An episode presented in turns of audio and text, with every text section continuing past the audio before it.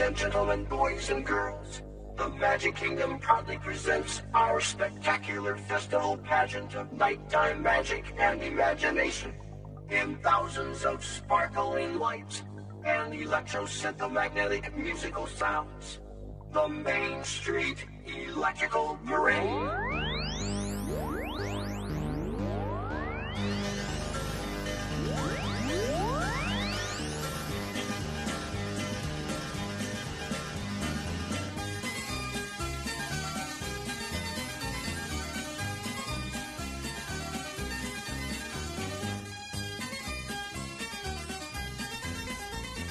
Hello, and welcome to episode 14 of the Dis Explorers podcast. It is Monday, August 15th, 2016. So, if this is your first time with us, we're a group of Disney loving people who just like to get together and speak about current Disney news and some of our favorite things and try to give you some tips and tricks of how to go about taking a vacation at either Walt Disney World or Disneyland or the Disney Cruise Line or even just resort hopping and now Disney Springs has become a destination of its own as well. So tonight we have not a full cast. Tonight we have Adrienne Hi, everybody. and over on the West Coast is Jessica Hello. and in the Midwest is Milford Hello, everybody. and I am RJ. So by now, because this is, like I said, we're recording on a Monday night, so last, I believe it was Tuesday evening or Wednesday early morning, the news came down the pipe about the Main Street Electrical Parade and Paint the Night and parade swapping and all sorts of crazy nonsense and the uh, insanity ensued, ensued on social media, which I admit I was definitely a part of.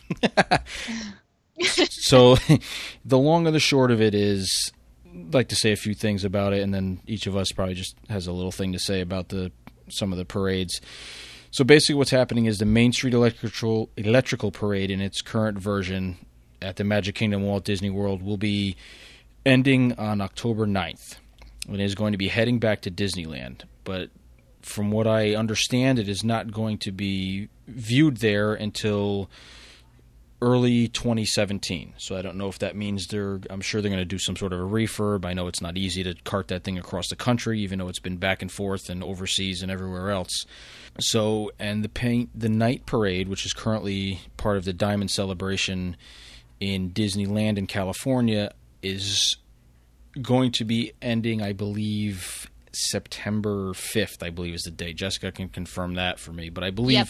I believe it's September 5th, but I don't know that it's leaving yet. I, I seemed like there was it was still going to be put on in some sort of form, or they were going back to the parade that was happening before. Yeah, so it's leaving, and then the Mickey Sensational Parade, I believe, is coming back. But they said Paint the Night is going to be back for the holidays. So I don't know if they're going to turn it into kind of like a Christmas theme, but it'll temporarily come back and then go away again permanently, is what I understand. Right, Mickey Sensational. That's what I couldn't couldn't think of the name of.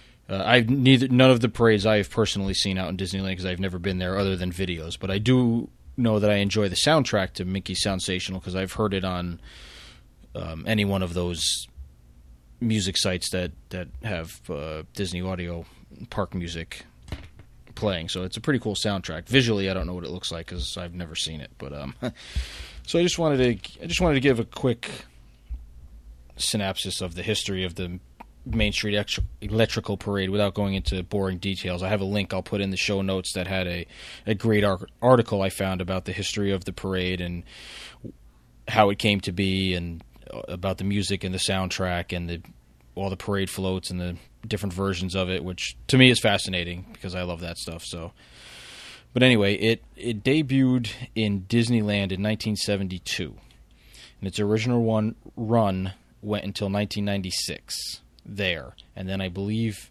Uh, I wrote down some quick notes on it, and then it, it did go overseas to Tokyo for a while. Or I'm sorry, to Disneyland Paris for a while, under a different name. The Magic Kingdom version debuted in 77 and ran until 1991. And then Spectro Magic came in And then in 2001, the Disneyland version ran in Disney's California Adventure until 2010. And then that newer version, which had some different floats and the updated soundtrack, same songs, but they just kind of they digitized it from the original um, syntho-magnetic sound that they had in the 70s. So that ran in Disney World from 2010 until until October of this year. So that's just uh, it, it's been around a long time in different versions, and it's the first parade that I remember seeing as a as a kid going to Walt Disney World in Florida. I was there in 1980. I was four years old. I do not remember much about the park, but I do remember that parade. It just it was just something that always caught me. The soundtrack caught me. I had the vinyl album. I still have the vinyl album that I remember my parents buying me when I was older. And I think I played that thing constantly in my room on my little Fisher Price record player that I had at the time. Uh, it was just a visually stunning parade to me. I know a lot of newer generation people it didn't appeal to them because a lot of people grew up with SpectroMagic, which I enjoyed as well, but it just never hit home to me like the Electrical Parade did and the, the soundtrack just I still get goosebumps when I hear that soundtrack. It's just the the fade in, the voice, which is a vocoded Jack Wagner who did numerous Disney announcement, the monorail announcements, and all the park announcements, and he was responsible for any and all of the music you hear throughout the parks, the background audio, and everything else. He was the one who did all those arrangements and paid the royalties for all that music for for us to hear and enjoy. So it was his voice that did that announcement, and they, you know, made it the vocoded version for the parade, so it matched the theme. And I remember when it was coming back in 2010, we were visiting the following year. We were there for Halloween. So that was the first time I was going to see it since it came back. And it was the first time my kids were going to be able to see it. And I was so excited for them because I'd been talking about it and showing them old pictures, and I don't, I didn't bring up a video of the old one, even though I know my father had one somewhere. But I was just explaining them to it, and this is what the parade I saw when I was a kid. And I remember that first night, and I was more nervous that they weren't gonna like it. And mind you, 2010, so my oldest was five, and my my daughter was three, so I don't know how much ex- expectations I really had, but I think I was more nervous for myself seeing that thing again. And I knew that Tinkerbell had been put in the front before the train. But when that music came and they dimmed those lights, and we were right on the in the main circle by the flagpole, facing out towards Tony's Town Square restaurant. I never forget, we're sitting on the curb, right, right in the front, and I just you know, welled up in tears and everything, and it just brought me right back to when I was a kid. And I was, and the kids watched it, and you know, I, how much you're not going to get much uh, explanation out of a three and a five year old whether they loved it or not. I mean, they saw Tinkerbell, they liked it, they were happy, and they probably didn't recognize much of any other the floats in it because it is a lot of older classic Disney films, which is probably why a lot of people didn't relate to it as it got older you know, people weren't Pinocchio and Snow White's always popular, but the Pinocchio scenes and the donkeys and everything were that's not a movie most kids are running to go see.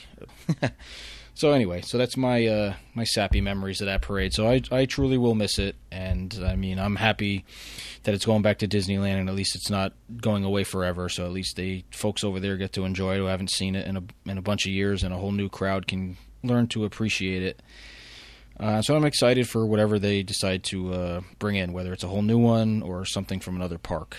So, how about you guys? Any guys have any thoughts or memories from the parade, past or present? I'll just jump in. I I have to say that at first, when I first heard the news, I was really sad because it is the parade that I grew up with, right, and the one that I have the most memories of. But I am so not a Disney park purist. And so I'm really excited to see what's coming. If it's going to be new, if it's going to be a transplant like you were saying. I like I like the evolution of the parks. So I'm excited.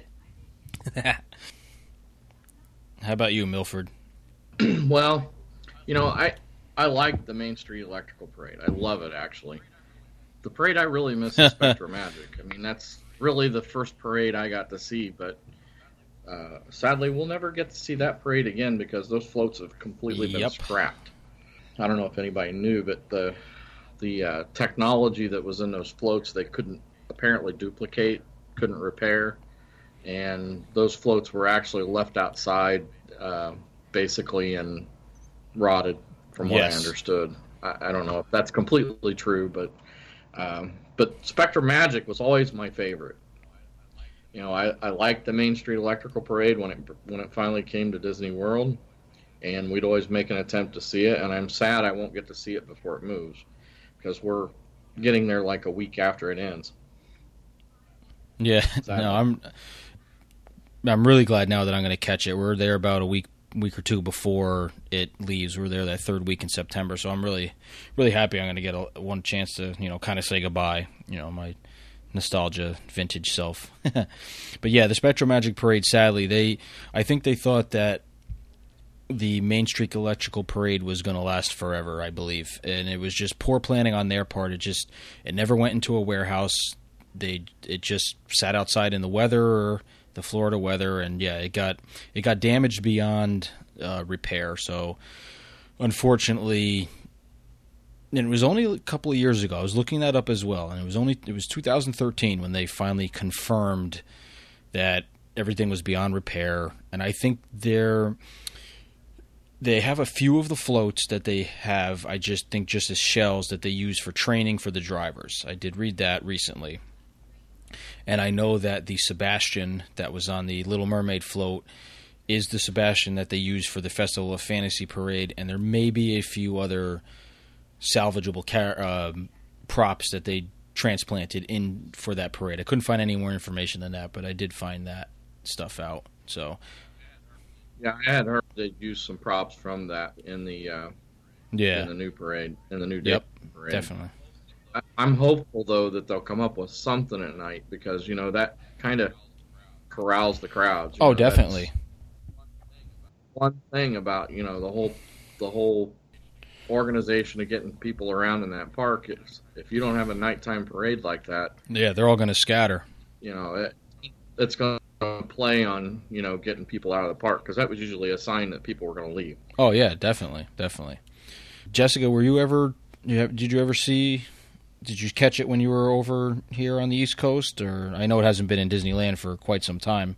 I don't think I saw the parade there. I mean, I've I've heard really good things about it. So, on the one hand, I'm excited because it seems like a great show, but on the other hand, I'm really upset that Paint the Night is leaving because I love it and it's so cool. I wish there was a way we could keep both of them somehow. Um, but maybe if you guys are losing Main Street Electrical, I don't think they've said where Paint the Night is going, but maybe you guys could take Paint the Night and then we could swap or something. I'd yeah, I'd be happy with that too. I've never seen it live, but I have seen a lot of pictures of it, and never a full video of it. But I have, and I've heard the soundtrack to it. No, I'd I'd be happy with that. I'd, I'd definitely be happy with that. Since we can't get Spectro back, I'll I'll take that. All right. So moving on, one of our main topic today is everybody has rides and attractions that they in, love to do every time they're at any of the parks. And taking words out of Stacy's mouth from the uh, hotel TV, we're not going to do top seven, or maybe we will, uh, but we'll try to keep it to to three each of our favorite either attractions, past and present, and or shows, if that's on your list of things that we have to do every time we are in the parks, and could be stuff we did as a kid, you know, stuff we just love because our kids love it now, or just things that we just uh, that we find fun altogether. So let's start with uh, Adrienne tonight. Ooh, okay. Um, so I was thinking about this, and it changes all the time. And so for tonight, I'm on a thrill ride kick. Okay. So I think I explained a couple weeks ago when we were when I was doing my trip report that my husband is a um, is a roller was a roller coaster virgin until about two months ago. So he he has kind of reignited my passion for for thrill rides. So Expedition Everest in Animal Kingdom is is a must do every single time. And if I can do it multiple times, then that makes my trip even better. So Expedition Everest is right up there. And then if you hop over to Hollywood Studios, Rock and Roller Coaster is hands down the best roller coaster, quite possibly one of the best roller coasters I've ever ridden. It's it's tied right there with Hulk in that park that's in Orlando that we don't talk about. But but that takeoff, man, like you can't you can't beat it. And then I know we were just talking about parades and we were talking about nighttime parades, but the absolute one thing that we have to do every single trip is I can't miss the Festival of Fantasy parade. I'm I'm not usually a parade person, so maybe that's why I'm not, you know, super upset about what's going on and everything, but the Festival of Fantasy parade is beautiful.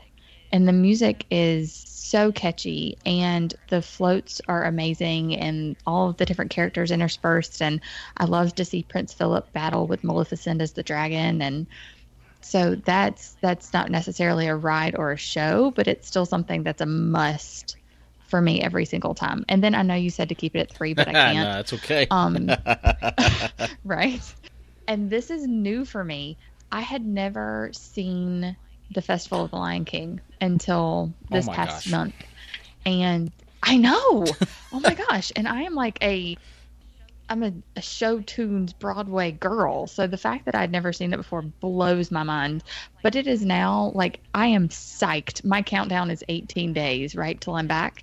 And I am beyond psyched to take my kids and see it because I think I'm super excited to see it again and to show it to them and share with them because you know they're all into the Lion Guard now. They don't know the Lion King as much, but they're into the Lion Guard, so they know who Simba is and Timon and Pumbaa and all that. So I am that's that's a new must see for me, a new must do. And then I'll stop because I could talk No, about a lot okay. of things. That's okay. that show is phenomenal.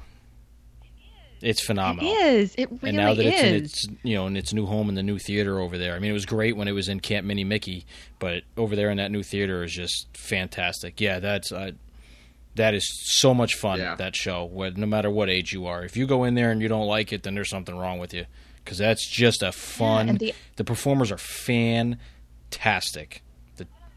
The, That's what I was going to say. The singing performers, especially who, you know, the the young ones, and then the guy who's supposed to be Mufasa, or you know, that characterization. His version of "Be Prepared" is Oh, yeah. amazing, like jaw dropping, amazing. and the That- juggler. Yeah, all oh, of the it. fire, all of yeah, it. the fire Oh knife my guy. God. Yeah, Yeah, the guy that juggles the knives and then the the twirling fire stick Yep. that he twirls. It's like amazing. Yeah. Yeah, it really, really is. So that is absolutely a can't miss show for me from now on. Ah, good, good. I'm glad. All right. So, um, how about you, Milford? Well, you know, I, my wife and I both have differing opinions on what we have to do. So usually it, it involves us running off separately because she doesn't do roller coasters. So, you know, right up there on top, I'm with you. Expedition Everest is is awesome. I'm a little disappointed that we only have Disco Yeti instead of the Yeti that actually moves, but uh, if you understand what it takes to fix that thing, it's probably not going Nope. to get fixed, since they basically built the mountain Mhm. around him. Right. Um, and then you know, right after that, i- Uh, it's kind of toss up number two, Rock and Roller Coaster or Hollywood Tower.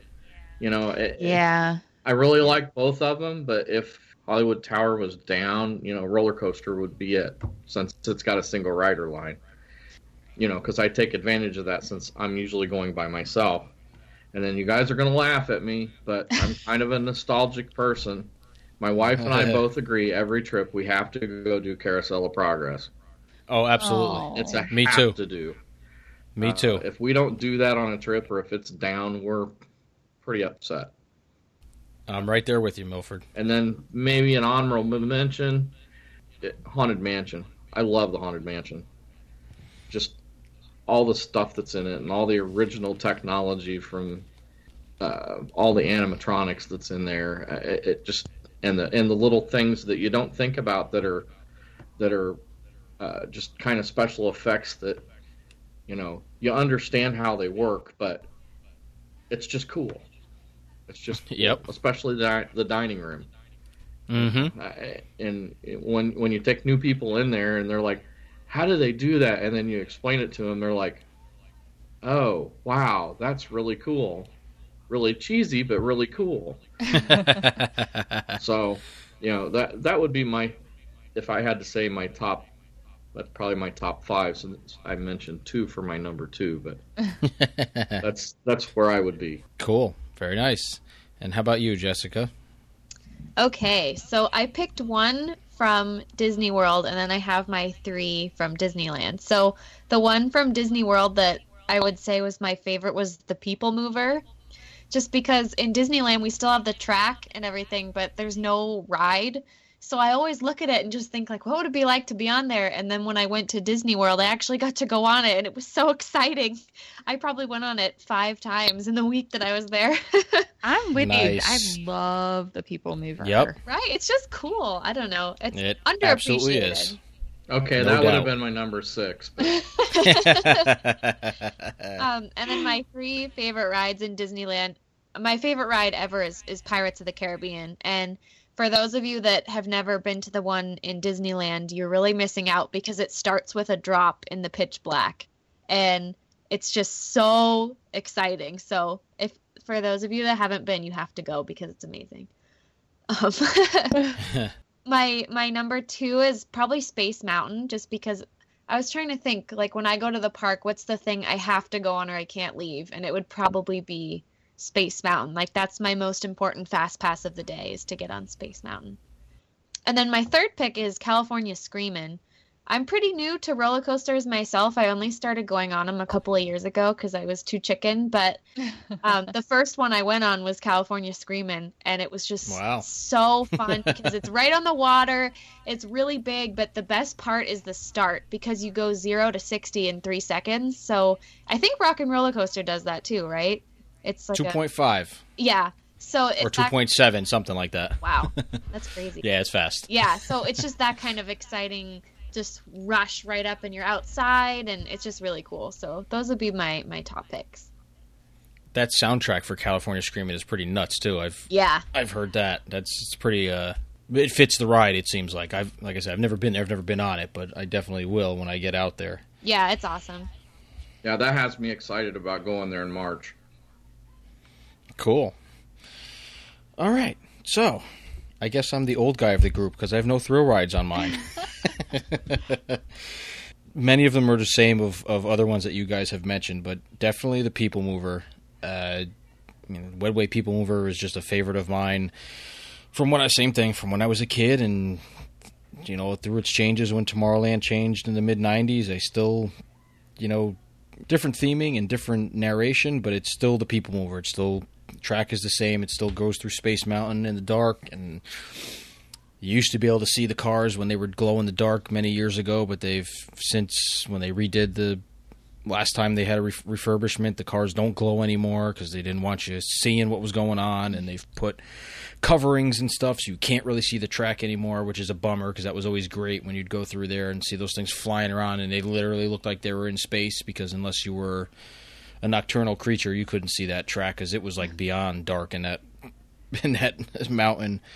I do have a thrill ride. I lied. Big Thunder Mountain Railroad is Oh yeah, is my is my favorite of all the mountains. It it probably because it was the first one I went on to because like Jessica, I was a my parents couldn't go on roller coasters because my mother had had back problems and my father gets motion sick. So Thunder Mountain was the first one I was went on because it was the first one I was probably tall enough and that my brother and I can go on by ourselves.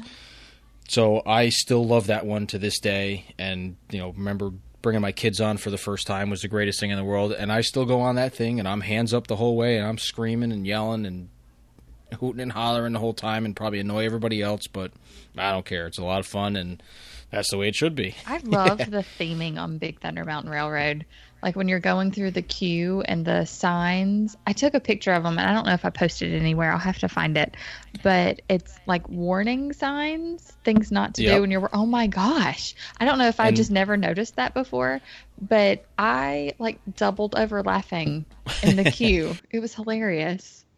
Well, what they did there was it never used to have all that um, because before Fast Pass and when you used to have to go through that whole zigzag through that whole area, it was pretty plain. You mean you had they had the little binocular things that you could look out over the mountain and on the one side there, but other than that, there was no theming to it. So what they decided to do last time it was down was bring a story to it and about the mine, and I can't think of the guy's name who owned the mine now.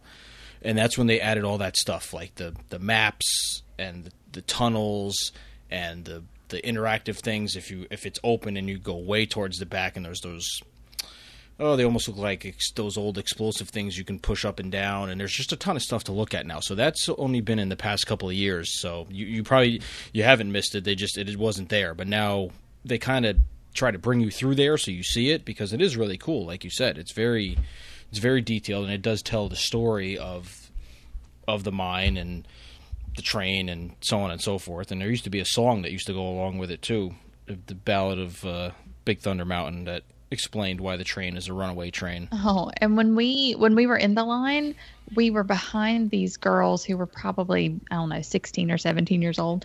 And I don't know if they'd never ridden it before or if it'd been a long time or what, but you get to, you know, right where you can start to see the geysers and the things shooting up and you can Mm. spin the wheels, you know, and kind of control some Yep. of the stuff. And this girl, I can't remember what it is that you actually do to set it off, but she spun the thing or and the water shoots off and she like jumped back. She was like, oh, "Did I do that?" And we were like, "Yes, yes, you did." it was really funny. My third one is over in Epcot and it's Spaceship Earth. Uh, it's another one. Unless I'm staying in one of those resorts that I go in the back entrance, that's that's the first and last ride I have to do walking in and out of Epcot. Anytime I walk into the park, because it's usually a walk on, and as I've said on here before, I have good patience. So even if it's a 25 minute to a half hour, I'll jump in the line, and even if I have to ride it by myself, it doesn't matter. And it's just I love that. I love it. It's not the same as it used to be, at least the back half of it after you get to the top, but it's just good. You sit down, you relax. It's a slow moving ride through time, and just the show scenes are great. It's just you know it's one of those old school rides that was just that just totally immersed you in a in the story that it was trying to tell. Just with the huge big scenes, a lot going on, and so it's just one of those one of those ones I have to hit every time. It's just just a special ride for me, and my family seems to enjoy it all at the same too. The kids like it. My wife actually enjoys it a lot too. So that's that's a ride we both always have to have to go on. A Few honorable mentions is definitely all the roller coasters. I, I do enjoy and like going on all the roller coasters. It's just I don't get if I don't get to do them, which sometimes I now that my kids are getting older, it's easier. But when they were younger and it just didn't work out, that especially the ones that don't have single rider lines like Space Mountain, Thunder Mountain, or Splash either. If I couldn't go on with my wife, I really just wouldn't go on by myself to wait, burn a fast pass for myself, so we weren't doing something together, things like that. But I do enjoy all of those. Probably my next favorite out of all of them is is Splash, just because with my recurring theme of storytelling that it's just the show's the same thing. That just you're in it. It's it's you know it's not a quick minute and a half ride. You're you're in there for you know whatever it is, eight ten minutes, and you see a you see a story. A show unfolds before you, and it's got the great drop and and everything at the end. It's got the good payoff and the great scene with the with the showboat and everything. And it's just a it's just an all around well done attraction. Like I said, I got three honorable mentions, and they're all rides that are no longer that are no longer with us that I still miss, and they're open. They're three of the opening day attractions from Epcot: Horizons, World of Motion, and the original Journey into Imagination. Epcot was part of. It was just part of my childhood. You know, I we went there the year it opened, uh, or the year after it opened, and I just remember being blown away. I, let's see, 1982. I was six or seven years old when I went to Epcot the first time, and it was just, to me, it was the greatest thing in the world. It was just the greatest thing in the world. I loved everything about that place. everything, especially Future World as it was. And I'm just, I know it's a different generation and, and people enjoy different aspects of different rides. I'm just, it just saddens me, saddens me that people can't experience any of those. Even if you, even if you went on them and you didn't like it, just to see how everything went into it. Because if you saw what was originally where Mission Space was, you would think Mission Space is an abomination, unless that's your thing and you just like thrill rides. Uh, it's not my thing. For the amount of money they dumped into that thing, to me, it's a huge letdown compared to what was there. Now, the stuff that was there may be considered cheesy by today's standards, and I completely understand all the arguments, but just the story that was told and the thought that was put into all of them was just something that I you don't see. To now, I have not rid, been on the new Frozen ride. I've heard all good things about that. So maybe that'll re, you know, put better faith in me for for the Imagineering department as of lately. But uh, anyway, so those are those are mine. You know, we could get into shows and live action stuff, and uh, like Adrienne said about that the Festival of Fantasy parade. That's that's a fantastic parade. I was never one for the for the afternoon and the day parades or the day show like the castle show, but that Festival of Fantasy play is is fantastic. There there's not a float in there that I don't enjoy. Uh, like the, the Maleficent Dragon is probably my favorite. Between that and the Tangled uh, unit that comes down, those are like the best two things in that whole parade. Absolutely. Just, I mean, even the even the Merida one. It's just Brave was on the other day, and the kids were watching it. And I haven't sat and watched that in a long time too. And that that movie gets no love, and I, I think it's a good movie. I mean, it's, sure, it's not the best out of that generation, but I like it. But that that unit's too because the Merida that they have on that on the front of that float. I mean, she's you can just you look at her. She's got a smile her ear. She's singing along. She's having, she's totally playing the part. Hair's flying all over the place, and she's just having a ball up there. So, and that's that makes me smile mm-hmm. when I see the the cast members and the performers having that much fun. I know it's their job, but you got to they do it every day, and it's got to get monotonous every once in a while. But I tell you, they all they all look like they're having a blast in that parade. Everybody involved in it. So that that is a fantastic parade. And the last one I'll throw in there, and then I'll be quiet now, is is the nighttime entertainment. I have to see fireworks or some sort of night nighttime entertainment every night. It's, it's I mean, you're at Disney World. That's what it's all about. That's like the the icing on the cake. I, I have to see something. Illuminations is my favorite, but I usually only get to see that once a trip, just because it's not everybody else's in my traveling party. That's what we're there for. We're we're we're there to to see those shows, and now they have one in. Now they're going to have one in all the parks, and even you get to choose in Hollywood Studios now. either Fantasmic or Star Wars. So how can you go wrong? And soon when when Rivers of Light comes and the uh, Avatar Land is open with the all the it's not going to have a show in Avatar Land, but I think the land itself is going to be a show with the bioluminescence and the lighting effects they're going to have all around that place. So Disney at night is going to be like a whole uh, a whole other thing. Yeah, and that was again. that was news this week too. They had a closing date for the Jungle Book uh, thing at Animal Kingdom. Oh yeah. Yeah, they announced that it's ending. Okay, I thought I saw September fifteenth for a possible for I Rivers of Light. That's what I saw too, but which would be awesome. Article. Because I'll be there the 18th, so that'd be fantastic if that happens. I'm leaving the 7th. Ah, I'll have to. I'll have to do a live Facebook for yes, everybody. Yes, please. oh, I bring my video camera, so I'd probably videotape it anyway. Yeah, I think I, I did hear that as well, Milford. All right, so cool. So that's uh, as you've heard all of ours from from the members that are here tonight. Uh, we'd like to hear your guys too. Post on our Facebook page. Uh, send us a tweet uh, through Twitter or pictures on Instagram. Uh, let us know what your favorite stuff is. Is it is it same thing similar to us? Are you thrill ride people? Are you do you go for the nostalgia? Are you more you know classic dark rides? Do you have to hit you know things like Peter Pan and It's a Small World, Pooh? You know, I'm sure all of us could have named about a dozen other things that that we have to because once you start talking about it, like, oh yeah, well I like to do that too. Oh, no, I have to get that too. So, you know, I'm like Milford said, I'm kind of a nostalgic one too. I, I, I do have to hit Small World every time just because I don't know how about how your kids were, Adrienne, but I know when mine were very young when we were down there they loved that ride. Oh my gosh, I know. Like if we did a, whole- we could do a whole show on what my kids can't miss every time. Like, but yeah, Small World is one of them. Peter Pan. I have watched the Disney Junior show in the Hollywood Studios more times than I Yep. could count. so you have a lot of doubloons at home. so many doubloons. Paper doubloons. Man, Yeah. So yeah, those were just the ones that I have to hit. The ones that my kids have to hit. Oh, Like, forget it. Yeah. Yeah. Yeah. It's funny because now that mine are, I mean, they're not. I mean, my son's 11 and a half, but he thinks he's a teenager. So he's, you know, he, you know, my daughter's nine, but she still loves all that stuff, and my little guy's four. So he's, he's this trip that we, when we go next April with, with the kids and my parents is going to be a real good thing for him because he, he has visuals now. Like he'll see, because as we talked about last week, you know, my house is loaded with, with anything and everything in every room but I have a picture show that's always going on the computer screen, and it's slideshows of, of all the Disney trips. That's just where I have the pictures pulled from. So he sees it constantly, and he he recognizes like he knows Spaceship Earth. He says Epcot. He knows the castle is castle. He may not say Magic Kingdom, but he knows. And like I, I think I talked about last week or the week before, he knows the firework show Illuminations because we listen to it in my truck all the time, and so there is recognition of stuff, and he does remember the People Mover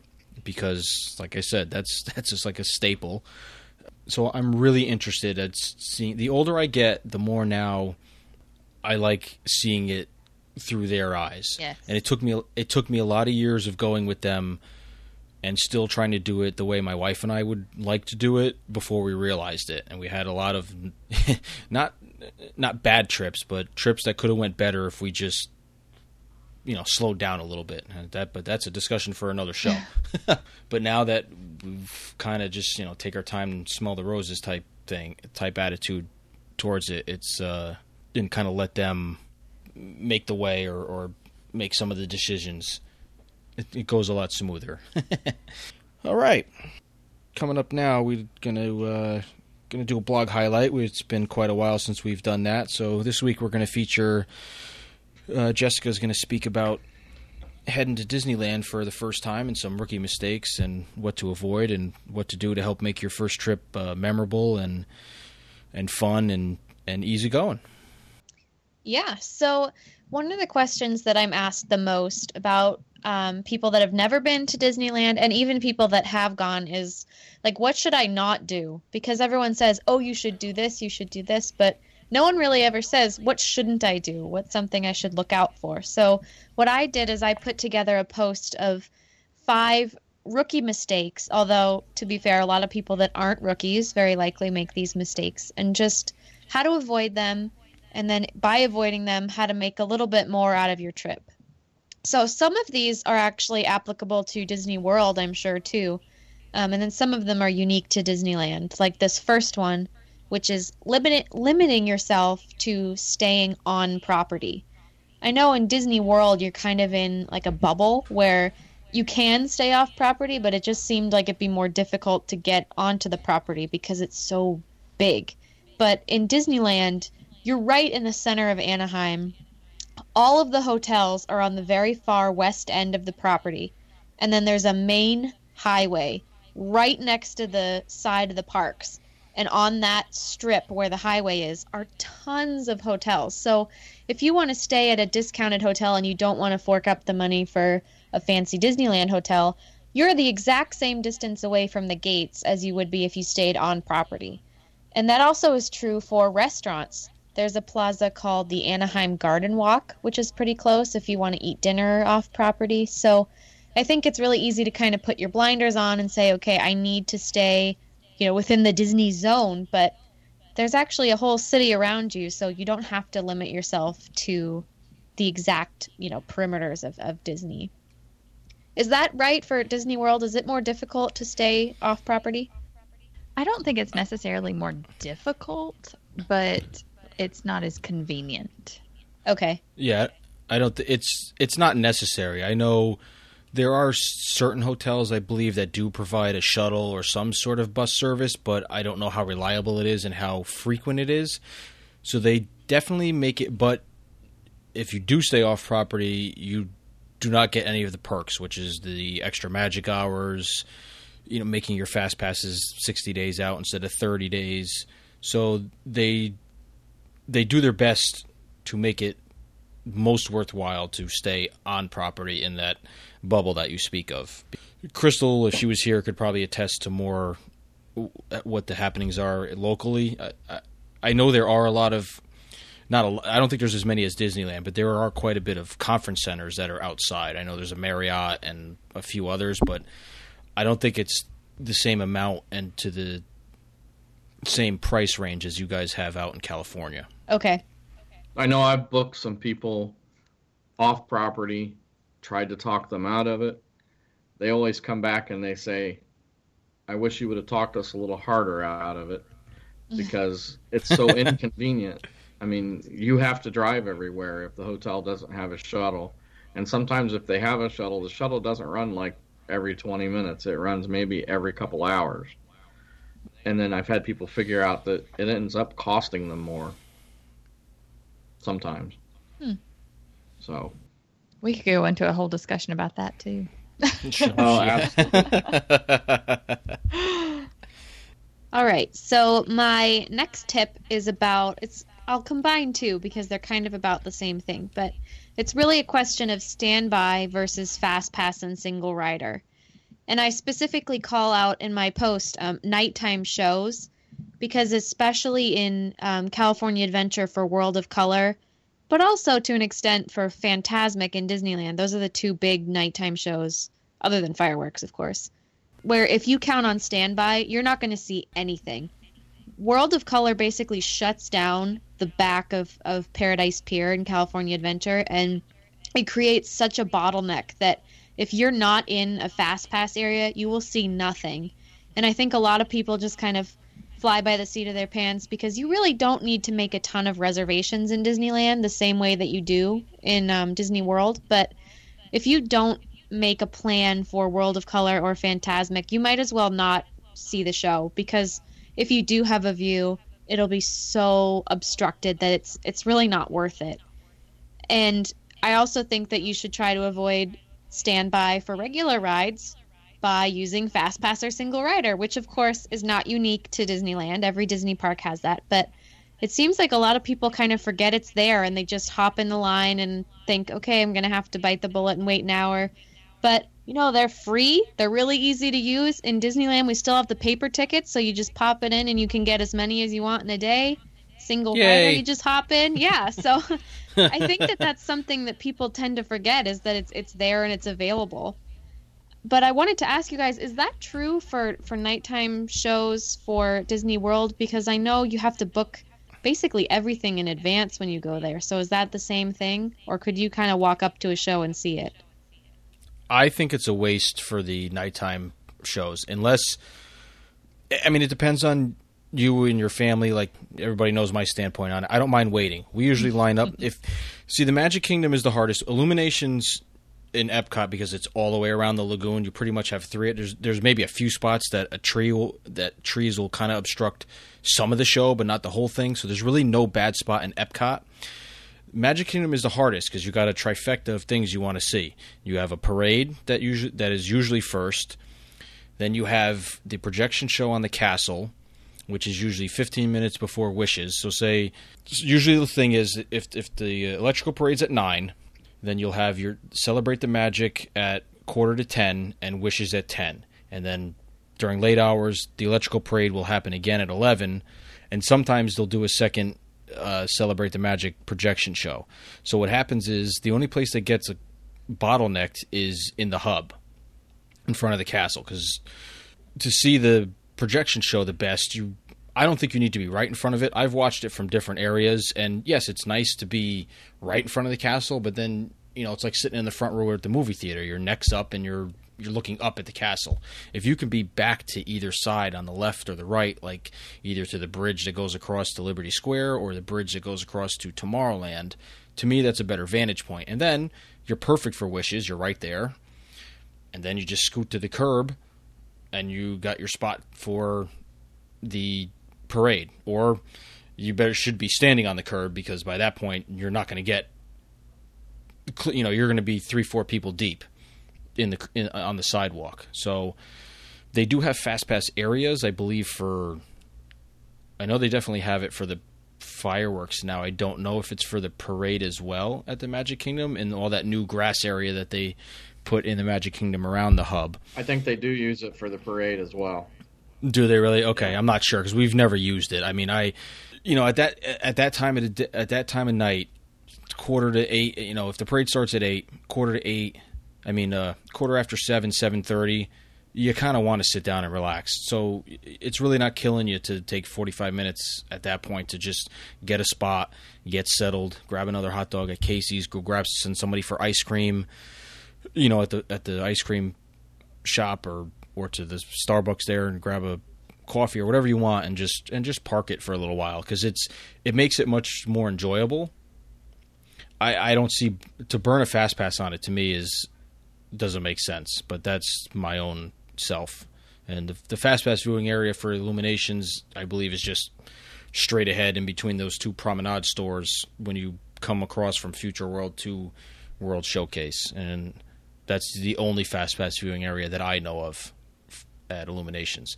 I can't speak for Star Wars show at the studios because I have not seen it, but I think you can see that from anywhere on Hollywood Boulevard as it's all done above the Chinese theater. And Fantasmic Fantasmic might be worth it, but they I think a better way to go about Fantasmic is they do dinner packages at some of the better restaurants and that gets you in in the show early. The only caveat to that is I think they send you all the way stage right. So you're you do get in and you don't have to wait in line because there's a reserve section, but it's not in the center. But then again, you're sitting at Fantasmic. So if you get there an hour early, you queue up in line on the on the street and you go in and you're sitting down. They do a bunch of pre-show stuff. You can buy popcorn and beer and all snacks and all sorts of other stuff. So, you know, at this stage of the game in Hollywood studios, there's if you're there that late, you've done everything maybe twice. So, going waiting in line for an hour isn't a terrible thing. Yeah, I'm with you. I don't think fast passes or even the dining packages, I think they're nice, but I don't think that they're a requirement. And when we went to um, the Jungle Book show in July, it we had a fast pass for it, but it wasn't necessary. I don't think because even the fast pass line for one was humongously long, and the space where you were sitting, if you didn't have one, there's the problem well the problem with that show there are several problems with that show but the problem with that one is there's really no good seat anyway because it's like three different floating barges that um that it, it i we had a fast pass and i felt like it was a waste of a fast pass Right. so That that's what I've heard. That's what I've heard the consensus being from from people. yeah. Especially when they're so valuable and you know we don't have the paper anymore. So you know you, you have to use your first three if you want to get a 4th mm-hmm. and you know at, at sometimes that's that's more of a hassle than what it's worth also so. Yeah. I mean you had i know you had a lot of luck with it Adrienne but it was just you and your husband. You know if you're with your kids and you know right definitely make, that that throws a wrench into the whole thing so and then there's the whole tiered system versus non-tiered system we won't get into again but right we won't get into Um, that right yeah yeah so but to go back to the original question, Jessica, like I don't think God, we we tend to stray, don't we? um, yeah I don't think for the nighttime. St- I think that that's a big difference between the two parks. That the nighttime experiences at Disney World, I don't think that it's a necessity, and I think that's just because, the, like you said, size is so different. The parks are so much larger and there's so much more space. Like if you want to watch the Main Street Electrical Parade, which you know, rest in peace. If you want to watch it from Frontierland, you can watch it there, and then you know follow it all the way back to the hub to get your spot for wishes or you know whatever you want to do that way but it's um there's just i think there's just so much more space to see it from i don't even line up for um, festival of fantasy before like way ahead of time because No. i've got my one little spot that I, that we always go to there's never anyone there and um and you get a great view so you know Yeah, definitely the parade's is not worth it. Because, right, like you said, everybody wants to watch, especially at night. Everybody wants to watch from Main Street, especially if you want to see the other two things. If you're not worried about the projection show, I I'll go with you. Head over to the Frontierland side because it ends that way, and it's usually dead over there Yeah. because everybody's rushed to the front of Main Street. So while everybody's rushed to the front of Main Street, you can hit you The can mountains. Hit the, you, you can hit a couple of mountains right there. You can hit Splash, Thunder, shoot over to Pirates real quick, come back over, and probably still Catch be wishes. in time before they're putting well before they're even putting the ropes up to catch the end of the parade. Yeah. right. And to see wishes from the backside, the carousel side, is actually pretty awesome. You don't always hear the music, but and they actually they rope most of it off because I remember the old fireworks show, Fantasy in the Sky. We used to stand back by where Mickey's PhilharMagic is and watch it there. We never used to go up to Main Street and watch it. Um, and that's actually really cool to watch it back there because it's loud as hell back there because you're just catching the echo off the mine train in the castle. It's it's loud when you're standing back there, a lot louder than when if you're in the in the front end of the park. And it gives you a different vantage point of where they actually shoot those things off. So, in a lo- long and short answer, Jessica, no, don't use the fast passes at Walt Disney World. No, that's really good because I didn't know any of the things you guys were saying, so I have all kinds of notes now. I know it's like a foreign language. Like when I hear you talking about Paradise Pier, I'm like, I don't know what that is, but I'm excited about it. yeah. yeah, that's true. That's true. Well, are the main are, uh, is the fireworks show they that's over the is it is that do they do that over Sleeping Beauty Castle? Like I, I'm not sure even how the nighttime stuff works there. So what the setup is right now, which I'm sure it's going to change now that Paint the Night is leaving, is that they have Fantasmic over in New Orleans Square in Frontierland going a half an hour before the fireworks, and at the, at the same time, Paint the Night comes down Fantasyland and Main Street USA, and then those both finish, and then the fireworks start. And Main Street has the projections, Oh. and then the projections are also on the Fantasmic screens in in the Rivers of America. Uh, oh, cool. And this, they shoot small fireworks from the actual castle, but the big, the real show, they shoot from Toontown because Toontown is Right. behind Fantasyland. Yep. Yeah, that's how it is here too. Okay, yeah. So that's that's what the setup is now. I think I'm trying to remember before Paint the Night. Um, they would just have Fantasmic and then go into the fireworks. So they'll probably just return to that unless the Main Street Electrical Parade takes that slot. Um, Right. so, yeah. Well, before that, you were probably too young to remember or see it, but over there they had that uh, light tragic parade. Yeah, Or I was light magic is what yeah. it was called. Oh, it was terrible. it was terrible because it followed the the original Main Street Electrical Parade, and it just the music was bad. The theming was uh, like I never saw it live, but I did see videos of that, and it just was not well received just because of what it followed, and it did not last long at all. Yeah. didn't last. It did had a very very short run. Now when is so all those are every night. World of Color, Fantasmic. So it's like a you don't know where to turn. you got to pick one and Right. So Fantasmic is closed right now because of the Star Wars land construction, but normally it's it's every night, sometimes twice a night depending on the season. And World Right. of Color is the same thing. It's it's in the summer and in the holidays it's twice a night, but otherwise it's once a night. gotcha. Now are those is World of Color uh, themed different for holiday time, like during the Yes. Hall- Halloween or Christmas parties? So right now the um, Disneyland Forever, or that's the fireworks, the um, celebration of Disney and World of Color, which is the the 60th anniversary show, is wrapping up, and then they kind of have a standard one, and then in the winter time it's Olaf's Winter Wonderland party, and he hosts the show, and they focus more on winter scenes from Disney movies. Um, but it's it's almost the same. It's just a little bit different. Yeah, yeah, yeah. I Yeah. gotcha. Cool. I have another tip, which I won't get into too much because it kind of is self-explanatory for my nostalgic people, is to s- don't skip the small attractions. I think a lot of people, especially in their first dis- visit to a Disney park, just run from roller coaster to roller coaster. But to me, Disneyland does nostalgia like nobody else.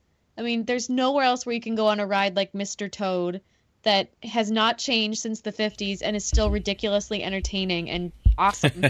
I love that ride. So I think that that's just something I tell everybody: don't don't skip the small rides because that's where the real magic is. You know? Yep. That's what I was going to ask you if that was a, and I've heard this from multiple people. uh, who I either follow on social media or other podcasts that I listen to that have been to both parks and that frequent both parks. And it's the ones that I'm excited to do the most. Number one is Pirates because I know in in order of Pirates through all the parks, the Disneyland one is number one, Yes. and the Disney World and the Disney World one is towards the bottom of the list to most people because it's just it's missing that whole front scene, that whole bayou scene, and that whole except for the one in Shanghai. I think that's people who have gone and seen that live. That one blows anything out of the water. Yeah, I that's believe, probably just next because. level. yeah, but I'm most excited to see that. Uh, I'm not a huge Pinocchio fan, but I do. I, I would love to see Pinocchio's Daring Journey. I'm really psyched to, to ride Mr. Toad again, even though it's slightly different than the one in Disney. We had the one we had was two tracks, and each side was different Oh, you went through different scenes. They Huh. it started the same. One of them went through, I believe, the bar, and the other one went through town hall. And then they both would. Then you'd end up going through hell on both sides, and then back into the. Oh man, the one in Disney World was fantastic. I seriously feel bad for people who. I mean, Pooh's okay, but it was Mr. Toad was fantastic. I mean, you know, Jessica, it's it was the same ridiculousness as that one, just doubled. Like you can pick right or left, and and you got like one one scene was different, but the big paintings on the walls and the oh yeah, the the jail scene, the stuff was popping out at you all over the place. It was it was ridiculous. it's awesome. it's so fun, and everyone thinks, oh, what I hear the most that drives me nuts is those are little kid rides. They're not No. kid rides. They're storytelling rides. It makes me crazy. Those are the originals. Yeah, so I'm I, I really can't wait to to check out Alice and which I heard is fantastic because they like put new projections in it or they Yeah. they redid projections and stuff it's in it. really, you know, small. really well done, and it's probably the longest of the dark rides too. The line is Yeah. always long, but it's worth it to me. Gotcha. Now is is Snow White still there? Oh, the yeah. original Snow Yep. Snow White Scary Adventures. Yep. And then the Oh, other one the- is um Peter Pan is in the other one in Fantasyland. Right. Yeah, we still have to. that. Yeah. Well, that one will never go anywhere. That thing is that thing's a constant ninety minute wait. I think when it opens up, it's ninety minutes. Yeah, pretty much. Yeah, so there's really the the classic dark rides in Fantasyland and Disneyland. They, I, I don't think they can be beat anywhere. No. I think those are probably some of the best ones. And, there's more, like you too. said, there's more they're original. The dark ride too, because there's the Sleeping Beauty Castle walkthrough where they have these right. dioramas and the canal boats. I mean, there's so much going on in there that Yeah. people just breeze by. and then you have I know it's Nemo themed now, but it's still Twenty Thousand Leagues Under the Sea. Just with I mean, Yep. I missed I missed that. That was a fun fun attraction here. That was at Walt Disney World too. That was a lot of fun in that attraction. Yeah, it's So. awesome. It's a little claustrophobic, I will say. Oh Um, yeah, it was tight. yeah, but it's it's cool, and I think they're updating it with Finding Dory stuff too. I am not sure if they have yet or not. I haven't been on it in a couple months. Oh, that'd be cool. Yeah. put Hank in there a couple places. Yeah. um, and my last tip, which I also think is relevant for any Disney park, is don't be ruled by your touring plan. I think people can get very stressed out about how I have to be at this ride at this time and do this next. But, you know, I always say you have to be flexible, but you have to stop and smell the roses, as, as cliche as that expression is, because for me, the thing I love most about Disneyland are just all the tiny little details that you find. And you don't find those if you're running everywhere. You have to kind of stop and take in every land that you're in. And I tell a story on the on the blog about how the last time I went to Frontierland, you know, my family went to the bathroom or whatever, so I was just walking around by myself. And I stumbled into a cowboy playing the fiddle and he started dancing and posing for me so I could take pictures. And he did this dramatic bow and it was just awesome. And you know if I hadn't been just wandering around I would have walked right by him and, and never noticed it. So I think those little moments are really things that you remember so you have to give yourself the opportunity for them to happen if that makes sense No, I, I 100% agree. I 100% agree. Yeah, I, I hear people. We were with friends the other day, good friends of ours that we've been down to Disney World with, and they've been. They have they have one child, uh, and sh she's my daughter's age or a year younger, and they've gone. They're DVC members, so they go every year, sometimes twice a year, and it's just funny to. There was stuff that they went on with us that they just had never gone on before, like obvious things like Carousel of Progress. They had never gone on that before, and I'm like, why would you not have gone on that? I mean, their first trip to Disney World wasn't until after their daughter was born. So, and she's she's eight. So I think the first time they went was six years ago. So, but I and I understand everybody's not a history buff or into the vintage thing, and and I get that. I don't try to jam it down anybody's throat. That's just you know that's just what I like. But it just blows me away that people go and sometimes and don't try to explore everything. You know, oh, I don't want to, like you said, oh, that's kiddie ride. I don't want to do that. Well, how do you know? How do you know if you don't like it, or how do you know if it's a kid ride? So what if it's a kid ride? You know, no, I mean, small world. You talk to anybody, nobody wants to go on it because the song gets stuck in your head. I, is that the worst thing in the world? I mean, my kids come home singing songs they hear on the radio that I wish don't get stuck in my head, and I have to sing "Small World" to get the garbage out that that I that I have stuck in my head. It just it makes me laugh that, and it kind of saddens me in a way that people just there, there's not an appreciation, and some people just go to it as strictly a a theme park and just want to hit the attractions and that's it because for what you're paying to go into these places it's it's so much more than that and it's hard to it's hard to turn people onto that because it's such a go go go and now now now uh, society that stopping and smelling the roses is just not something a lot of people like to do. Which, to each their own, but it's just you're missing a lot if you don't do that, especially in Disneyland. Because I, I'd be hard pressed when I go there if I spend more time looking at stuff and taking pictures and just imagining you know, being here when Walt was there and his Imagineers and his family, because that's the stuff. The geek part of me comes out with that, and I just I can't wait to get there. I think that's why I'm waiting so long, so my kids are old enough so they can have the patience or be old enough to go and do what they want to do, and just leave me alone and let me cry as I walk around the Magic Kingdom, pretending that I'm walking with Walt or some, you know, something crazy like that. I need to make you a list of all of the Walt significant places so you have it for your trip. Oh well, I'm. You're just gonna be my tour guide for today. I'll pay your. I'll pay your way in. all right. So I think we're gonna we're gonna wrap this one up. So as we like to do on the end of of every of every episode, is to let you know how you can get in touch with all of us on our various various social media accounts. So, Jessica, we'll start with you. Great. So, my blog is duchessofdisneyland.com. You can also find me at Facebook at Duchess of Disneyland. On Twitter, I am Duchess Jessica, and then Instagram is the Duchess of Disneyland. Okay, Milford. Uh, you can find me on my blog at milfordhutsell.com. That's my Milford on the Move blog. You can also find me on Facebook, Milford on the Move, and on Twitter, Milford on Move. Excellent. And Adrienne? So my blog is wdwbound.com. You can find me on Twitter at wdwbound underscore com and Instagram and Facebook at adriwdwbound. Okay, very good. And for our missing troopers tonight, you can catch Melanie over on her website at dclprepschool.com.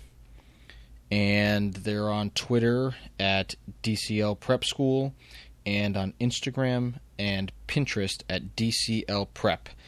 And for Crystal, you can follow her on Twitter at Disney Brewing. And as for myself, can find me on Facebook at RJ Lucia Jr. and I'm on Twitter, Instagram at Black Pearl 454. And as far as for this podcast and anything Dis Explorers related, you can find us over at disexplorers.com. And we are also on Twitter at the Dis Explorers and on Instagram at the Dis Explorers. So, like I said earlier, uh, any questions, comments, things you would like us to discuss, uh, give us a shout on any one of our social medias. Jessica's takes care of all that. Keep an eye on our Instagram feed. She posts great pictures every day.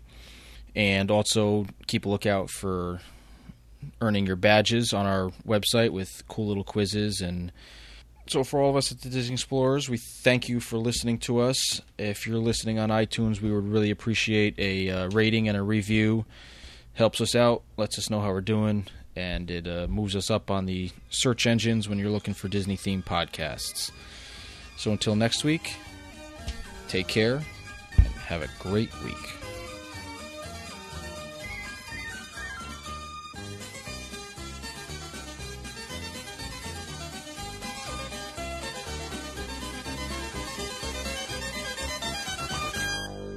Magic Kingdom's Main Street Electrical Parade.